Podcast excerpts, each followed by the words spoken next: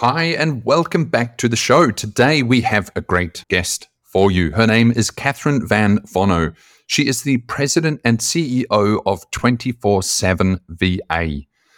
Catherine founded the company nearly just on 10 years ago now. She has grown this company herself into a really significant outsourcing firm with about 300 virtual assistants, but also these virtual assistants, they do everything from bookkeeping to content to marketing. So it's really a offshore staffing agency. Catherine has a vast experience in corporate and academe and then started this company out of scratching her own itch, which is so common. We see that so commonly. And of course, we hear her story as well. Really interesting conversation. We talk about Catherine's experience of outsourcing on the ground in US and how the US small business owners are responding to outsourcing and how it now seems to be changing. So, really great conversation and podcast with Catherine. As always, if you want any of the show notes, go to outsourceaccelerator.com slash podcast. Enjoy. This podcast is brought to you by Outsource Accelerator. We are the world's leading outsourcing marketplace and advisory. We help big and small businesses with their outsourcing needs, and we can help you too. We cover everything from offshore business and staffing strategy optimal outsourcing structures, implementations, and fully managed services. If you are already outsourcing, about to start, or are somewhere in between, then we can ensure that you get the best from outsourcing. That's the best prices, best terms, and of course, the best results from your offshore operations. The Outsource Accelerator Marketplace now covers over 3,000 outsourcing firms, representing a global workforce of over 5 million people. We also host this leading outsourcing podcast, publish Inside Outsourcing, and have over 15,000 pages of content on the site. Because we span the entire market, we can ensure that you get the best deal possible. Get in touch today. Visit us at outsourceaccelerator.com slash quote. Also, if you find this podcast interesting or valuable, please share it. We have now produced hundreds of episodes featuring the outsourcing world's most prominent luminaries. Please show your support by sharing this podcast today. Catherine, we were talking before the show, and you said that uh, you started one of your businesses because you were raising four kids. You were working from home, and that was not wanting to to date you at all, but that was a long time ago. What? How did you evolve professionally and as a career that sort of led you into the remote work and working from home paradigm? Yeah, sure. So I graduated from Virginia Tech here in the US with a PhD in educational research and statistics and somehow wound up landing a job with Blue Cross Blue Shield Association, which is an international company. I was an epidemiologist for them. Uh, I worked for them for 10 years. During that 10 year span, I, yeah, somehow got pregnant four times. I don't quite understand it, but you know, it is an act of mother nature, I guess. And when my youngest was one year old, I looked at my husband and I said, I really want to be home with the kids. I want to be the Girl Scout troop mom. I want to be the, the soccer mom. I want to be the classroom mom. And so I retired from the corporate world and I was a little nervous about that. So I started a, a company with my husband called vanVonno Industries and I continued to consult for a while working at home with some clients that I had made made acquaintance with you know with while I was uh, in the corporate environment. And that business sort of transitioned as those clients left. I sort of transitioned into my husband's companies and he was a serial entrepreneur. It still is, but in the real estate construction space. And so, you know, as he and I, I, don't want to build your own origin story, but is yeah. you know, Uh, um, remote hasn't always been a thing, you know, and kind of a, a few years ago, it was considered quite freakish, wasn't it? And how were you? How did you find that transition to a sort of remote work environment? And is that the sort of how you built out the subsequent businesses? Yeah, it is. So working, you know, I was remote. And so I just sort of felt uh, just this leaning towards, you know, well, I can hire remotely. So back, and this was back in the early 2000s. I'm mm-hmm. talking about like maybe 2004, 2005. So I started to fill positions in my husband's company. I said, let's look at Elance. Let's look at Odesk. This is before Upwork had combined. So we started hiring off of these platforms for, you know, we needed an online presence. So website development, things that I knew that could be done remotely. And that's, that's what evolved into the concept of my current company, 20Four7VA, where I saw the value in hiring remotely, not the value in the cost savings because local labor rates in other countries were lower than here in the US, but also because I could find the skill set that I was looking for. So, you know, not being confined by my local labor market, I could find the best talent to help us with different business needs that we had. So remote work just became just commonplace to me.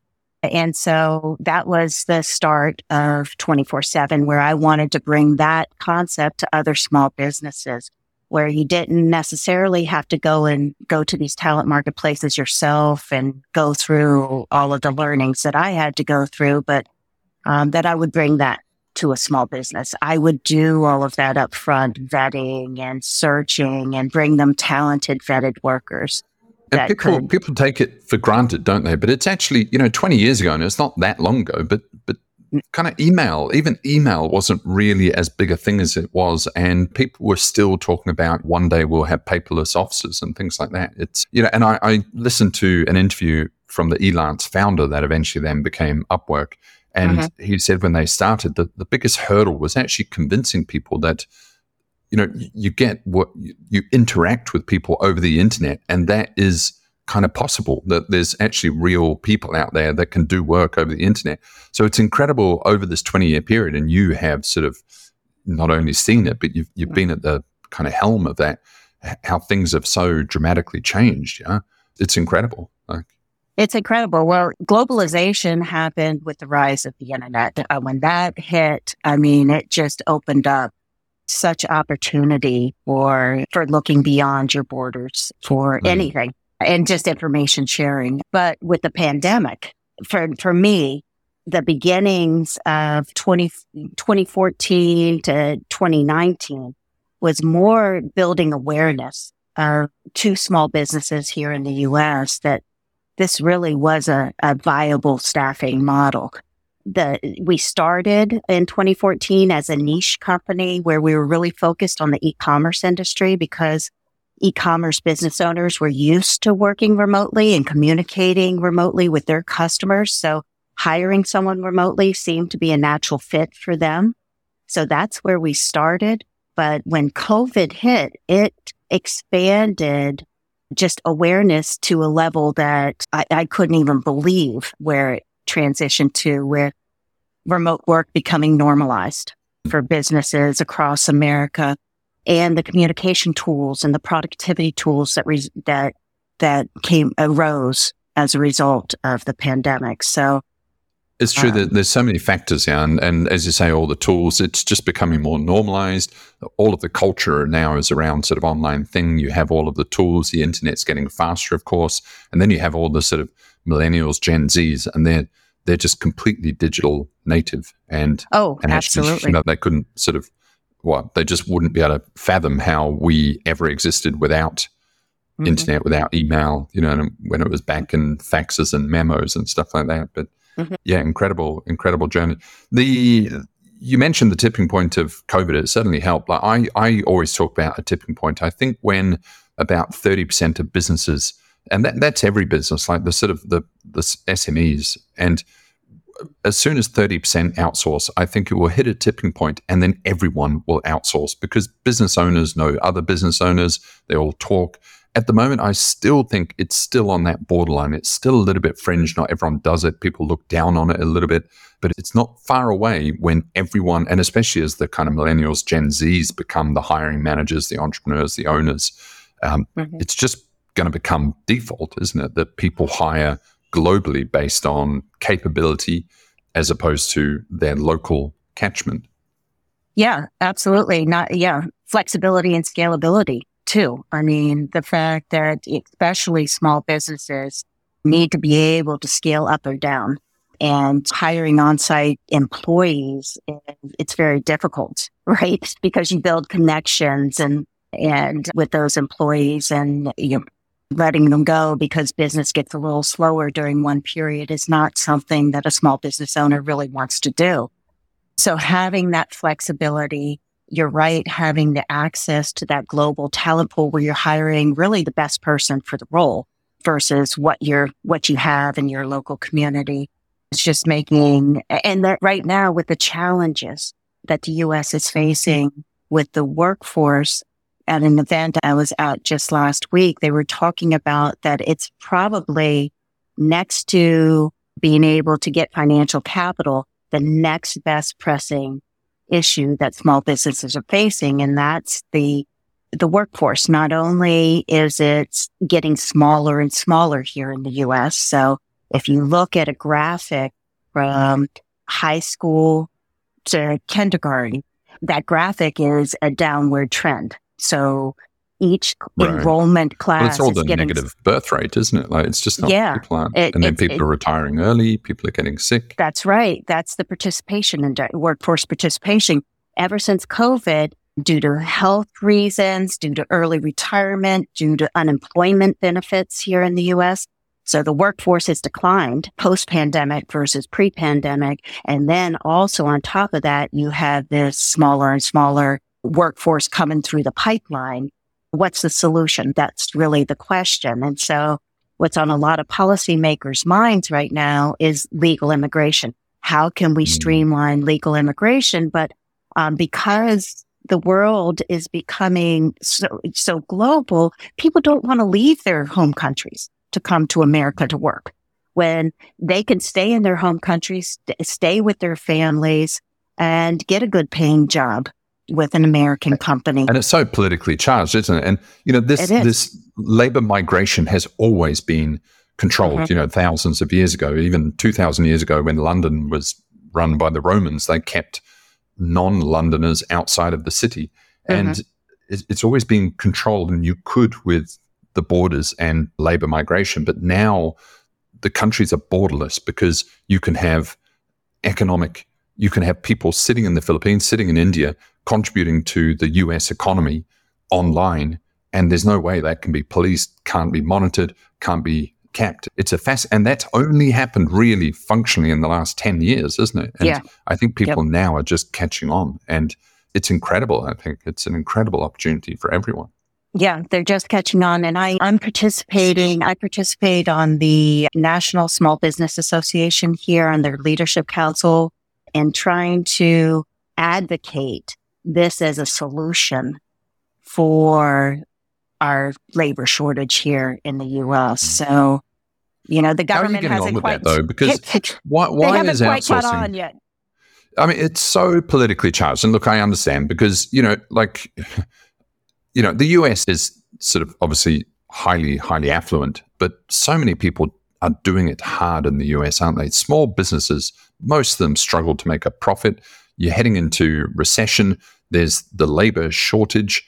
You know, inflation's going crazy. People are doing it really, really hard. And yet there's this opportunity to get sort of good staffing at cheaper prices, yet there's so much resistance to it. And we do a lot of advertising into the US and we get so much backlash. They say, some people say it's terrorism. Some people say it's slave labor. Some people say we're traitors. It's it's so charged. So you're on the ground there. How, how do you see it? What does the typical business owner think now about outsourcing? Yeah, it's it's hard because right now everything here, especially with small businesses, not enterprise level, but you know, the mom and pop businesses are very American focus. So American made, American jobs. Uh, but the businesses that are adapting and are surviving in this time are realizing that even if you offshore jobs to world, world populations outside of the United States, you're able, that's enabling them to scale their business and they're driving more money into our economy. They're driving it in the way of marketing dollars into our economy for higher level positions, staffing positions in their company.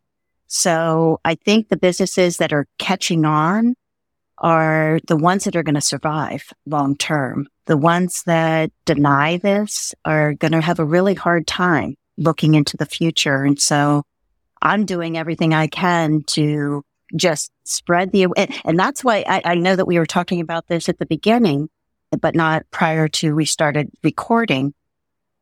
I've just been, our company just received an award from the U.S. Chamber of Commerce as one of the, the 70 honorees that for American top small business. And when I went to the event and went to the organizers and I said, I can't, you know, we never thought that the U.S. Chamber of Commerce would recognize a business mm. model like ours. And they said, we're looking for solutions that small businesses right. in America are suffering and we need solutions and we see your company as a solution. So the fact that the U.S. Chamber of Commerce is recognizing offshore staffing as a solution is a huge step forward. And try and um, shine a bit of a light on it, yeah. Oh, and it is, it's, it's, it is the changing tide, isn't it? These little steps are all movements towards it becoming more accepted, then normalized, then default. But what are you, you know, because I think everyone that gets into outsourcing in the business side, like sees the power of outsourcing and then they sort of say to themselves, this is a no brainer. It's going to be so easy to sell. And then they get out there and there's so much resistance to it. Or the business owners, the clients, they don't see it as a priority. It's more of a vitamin as opposed to a painkiller. And I, 10, 15 years ago, I'm like, I can't believe that every business doesn't at least outsource or offshore some of their staff. And yet, mm-hmm. still so many don't. Like, what is it? Is it the resist? Is it resistance, or is it people aren't quite aware of it yet, or they've heard of it but they don't really think that it applies to them? Or what are you seeing on the ground in terms of why isn't every single business offshoring? And it could even be the plumber. Like, why aren't they getting their mm-hmm. bookkeeping done offshore? Well, I think it's the concerns. So it's the language differences, the time zone differences, data security is what I'm hearing from a lot of clients. You know, how can we be sure that the data that they have access to is secure? especially in our type of model that's a home based model versus a center based model. You know, and, and then just the cultural differences, you know, differences in holidays. So it's all those little things that I think a small business owner just can't sort of, it, it's, they have to get past that. Mm-hmm. And we try, as an agency, that's what we try to do. We try to provide the structure to get them past that initial, you know, that initial wave of apprehension about, is this really going to work? But, but yeah, I think it's those uh, data communication, data security and cultural issues. Right. You know, can, it's, you know, yeah. Go ahead. It, it is it's interesting, isn't it? You know, and the security thing comes up all the time. And what I find amazing is it's just a sort of them and us distrust, which is look, that's like a primal thing. So you you can't dismiss it. But the if you ask a business owner, you know, what is the security like with your existing staff on site? And they would typically have zero security protocols in place. And yet when they hire anyone overseas, they expect it to be like Fort Knox and, you know, put in all these things. And it's like, well, you know, so there's, I, I suppose, a spectrum to everything, isn't it? But you can't just dismiss these things. But also, what I find amazing is if you can save 70 to 80% on your staffing costs, which is one of your biggest costs of, of any business, then mm-hmm. these things aren't insurmountable. You should dedicate some time to look into it. But that people just aren't that, they don't see it as that urgent yet, do they? Uh, some of them don't. No. So, so we've re, we've really been focused on awareness, building awareness. We just, we just put up, uh, we're moving to billboard campaigns. So, you know, driving down the wow. highway and just educating people with billboard campaigns. And, but that's what it's all about. It's grassroots advertising. It's grassroots education. And, but we're seeing the tide change. I'm telling you from 2014 to now, it's a marked difference in mm. terms of the acceptance offshore staffing with American small businesses. Offshore staffing has been a thing with enterprise level businesses, you know, since the 1990s when that's when India and the Philippines sort of just exploded with enterprise level companies. And that was my thought in 2014 is I want to bring that to the small business community. I want to give them the opportunities that just Fortune 500 companies have had for so long and the advantages of offshoring.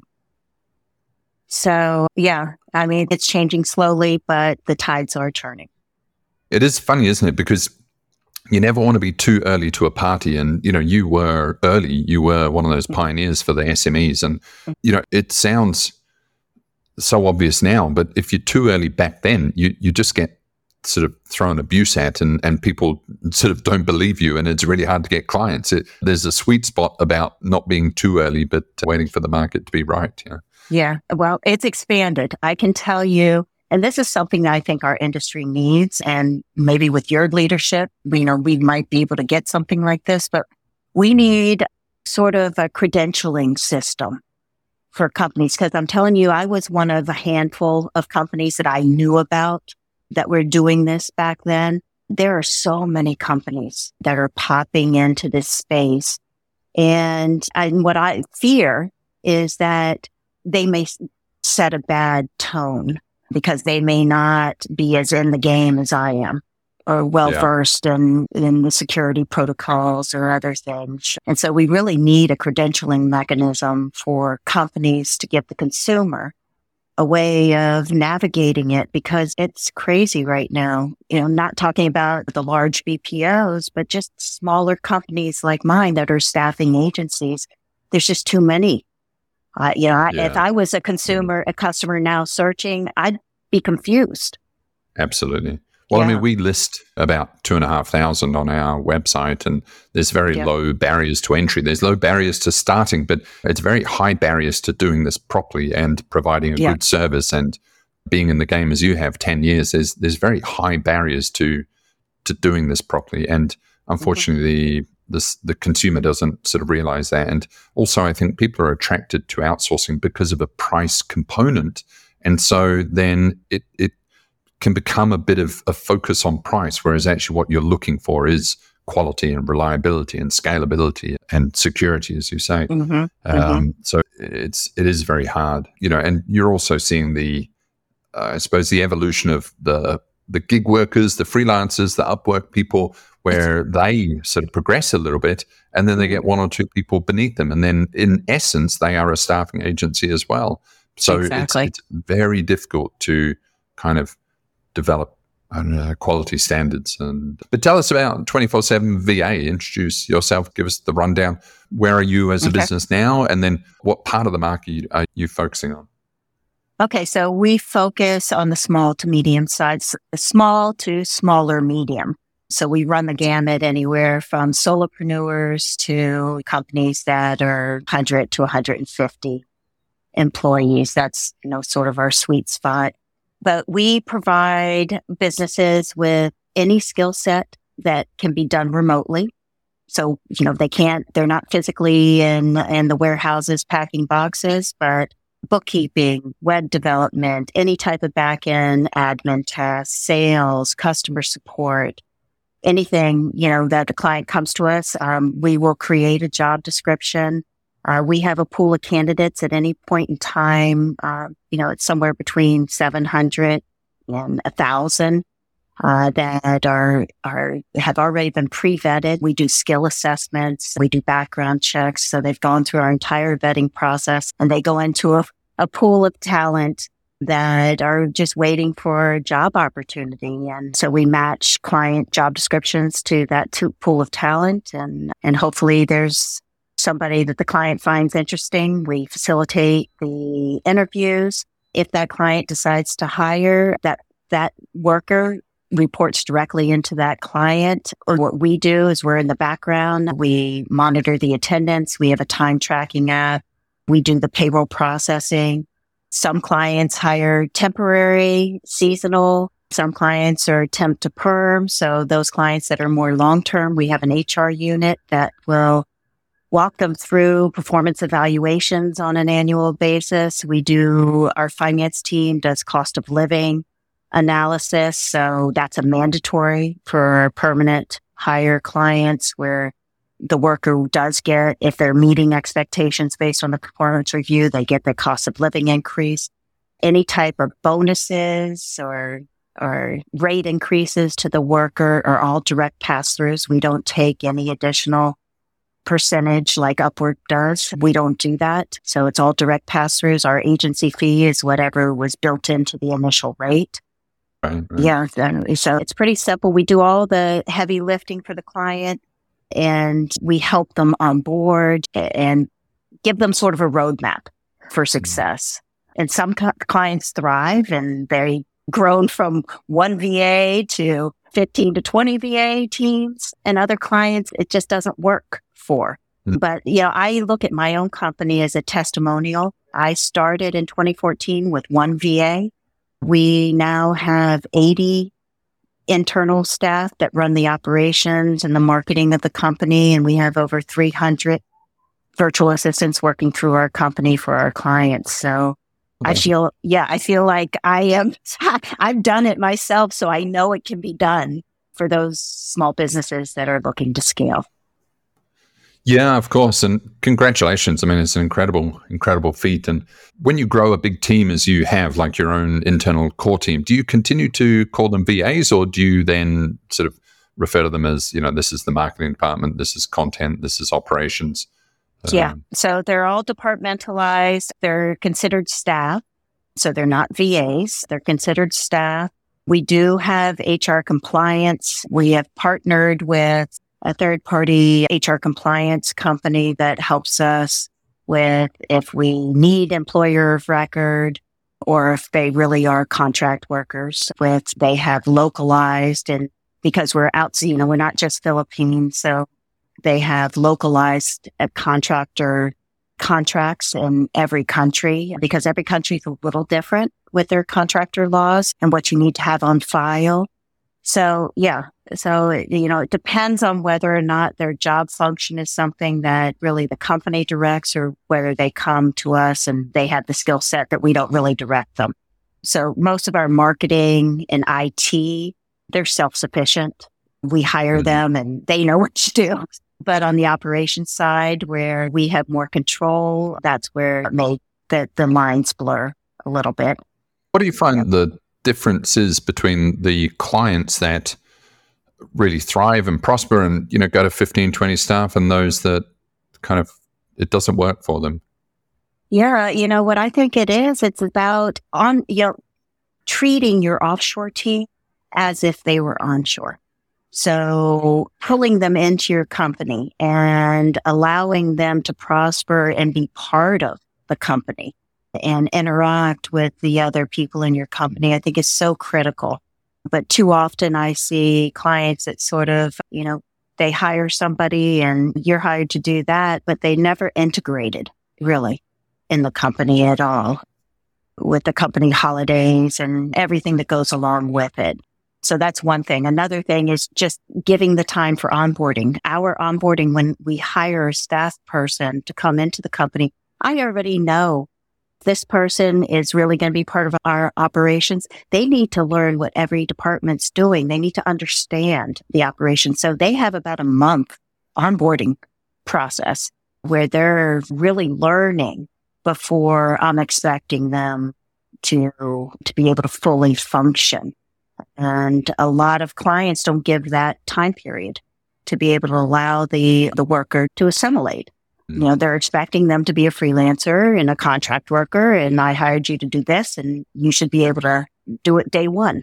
But, you know, it's not always that that's, doesn't always work. I wrote a book on outsourcing and when I was trying to do the more actionable steps of how to run a team, I, you very quickly realize it's just standard management principles. Like there's no difference. You know, it's yeah. about delegation, it's about processes, it's about onboarding, it's about building culture. And so I was kind of writing that thinking, well, this is just a standard management book, which was not the intention of what I was writing. So, and the diff- there's few differences. There are differences in terms of, I would say, like cultural nuances, kind of communication differences, the fact that you are remote. So there's kind of different tool sets involved with that. But you're right. It, like most of the principles are actually just effective management, isn't it? And building structures and building an effective organization. And that, you know, that's not easy in itself, is it? But it's not unique to outsourcing. No, it's not. And you mentioned a good thing. It's company culture. You know, having a company culture that's that allows somebody that is many miles, continents away to be able to integrate them into your team is so important. And how do you find culture with you are a distributed workforce? How do you work on culture for your own organization? And then also with VAs, they're your team, but then they're also part of the client's team. So how do you manage those sort of cultural alignments? Yeah, so it's hard. it's hard because if if you're local here and you're hiring people from your local environment, everybody sort of has the same thing. Like, you know, I'm in a small town in Ocean City, Maryland. So, you know, everybody sort of knows each other. If you were hiring, if you're a company in New York, you know, New Yorkers all sort of have this unique thing. But when you're pulling together people that are located in Pakistan, India, South Africa, Argentina, Philippines, and you're pulling them into a room together to talk to each other, it's hard because the cultural differences are huge. So in the Philippines, you know, with the Asian roots, they're very hierarchical work structure. So they're very, very different from what an American mark, uh, yeah, American workers want to stand out. They want to put themselves out there as, you know, the person versus, you know, the Philippine culture that's really much more laid back and no, I'm going to take direction from my supervisor. India, you've got a culture where they're very outspoken and they're, they sort of get to the point immediately. Whereas Filipino sort of has nicer language and they sort of go around things. So you put two, you put an Indian and a Filipino in a room, mm. in a meeting room, I, you know, it's hard. And what I've taught my leadership team is you really have to practice active listening. Uh, listen to the person and try to understand that they are not you and that they have different cultural norms than you do and that we're all there for the common purpose of moving the company in a better direction and finding a better solution.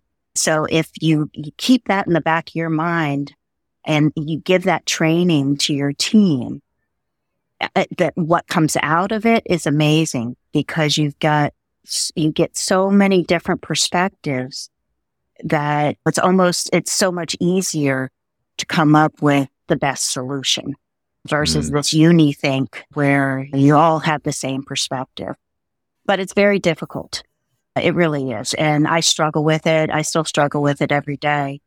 Um, but I don't stop. I don't stop diversity hiring. You know, if I have one team that's all Filipino or one team that's all Indian or whatever, and those are our two biggest hubs. So, but I will force the managers, you know, to look outside the box. You know, why don't you look at this person? Why don't you not hire someone from the Philippines this time? Why don't you hire somebody from South Africa? You know, look, so it's hard and it's all about mentoring and teaching. And I think that companies that do diversity hiring really, they're better. It, you'll be better off for it. You often get a lot of, I'm based in Manila, I've been here 10 years, and you get a lot of Australian clients coming to Manila to visit their teams, and mm. they're all bright eyed and bushy tailed and very excited. And, and they have this, with the best intentions, they're like, we're going to treat them identical to our Aussie team. We're going mm. to completely integrate them. It's going to be basically just like Australia. And it, it's also sort of the wrong approach because they're not Australians. They're Filipinos and they don't like coffee as much as Australians do. And it's not so much a flat structure. They prefer more of a traditional hierarchical structure. They yes. don't have the same confidence and, and sort of loud, outgoing personalities, different jokes. And, you know, you have to be sensitive towards those things, don't you? And, and it's sort of, uh, it's this difficult balance between sort of treating everyone the same and homogeneity, yet acknowledging everyone is incredibly different and and diverse. It's fascinating, but yeah. Yeah, it is, it, and yeah, it's a study. You know, you've been in this ten years, and I've I've been here about ten years. It it the the more you it goes deeper and deeper, doesn't it? The longer you've been in it, and, and just sort of realizing the differences and how to work around them and work with them. It's fascinating. Yeah, and it's great to see them all grow everybody grows together, really, because uh, everybody's learning from each other. So everybody's taking the best things that they learned from all these different cultures, and it's becoming a mix. I see my company becoming a mix. Um, yeah, yeah. Where I do I often, have, I, yeah, go ahead. I haven't said this publicly before, but I realized, you know, you look at, for example, just choosing a sort of an example, but a Chinese immigrant into the US, they maybe went over there when they were 20 and now they're 60, 70 years old. They're still different. you know what I mean? And in a beautiful way. Like they're not an American in the traditional sense. And they have been immersed in American culture, living there for 40, 50 years. And yet they're still different. And so it's funny when people, you know, maybe work with a Filipino for a year and then they give them sort of some cultural training and say this is what Americans eat, and then expect them to be completely American kind of thing. You know, it, yeah, it, it takes no. years, doesn't it? You know, to yeah. Well, and and then it doesn't even happen. It takes literally generations for people to completely change yeah. in terms of sort of culture, cultural.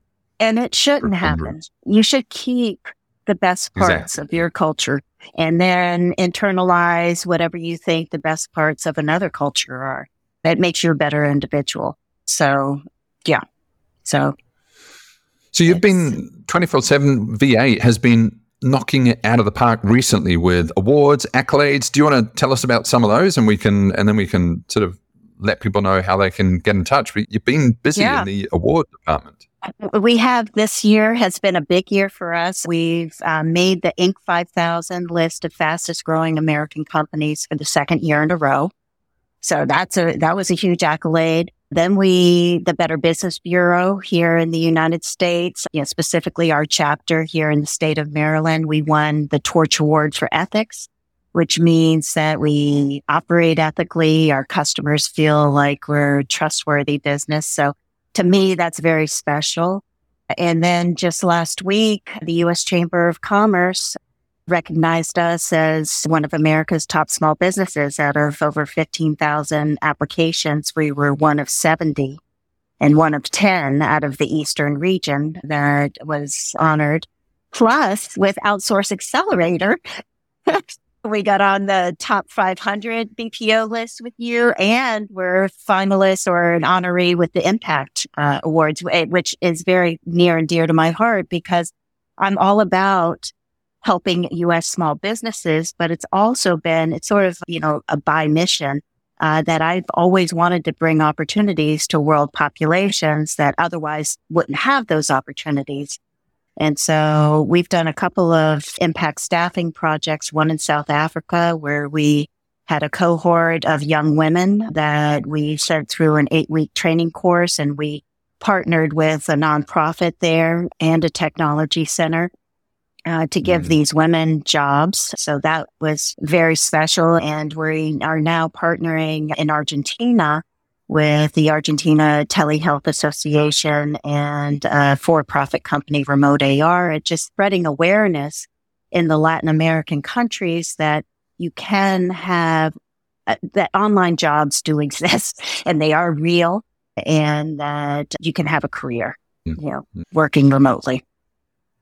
Fantastic stuff. I mean, congratulations for all of those awards and also for the Better Business Bureau. I don't know a lot about the US, but I have heard of the Better Business Bureau. It's highly esteemed. And uh, for you to get a, in a category of ethics, which I think is just so important for the outsourcing industry to be associated with ethics, because I think, you know, just people associated with slave labor, it's the furthest thing from the truth. It's so, oh, it's, it's, ridiculous. And this is why. It's, it, it's crazy, isn't it? I think everyone outside yeah. of outsourcing sees it as slave labor, and then everyone insourcing in outsourcing mm-hmm. sees the incredible good that this industry does for the economies. It, it's just so powerful, isn't it?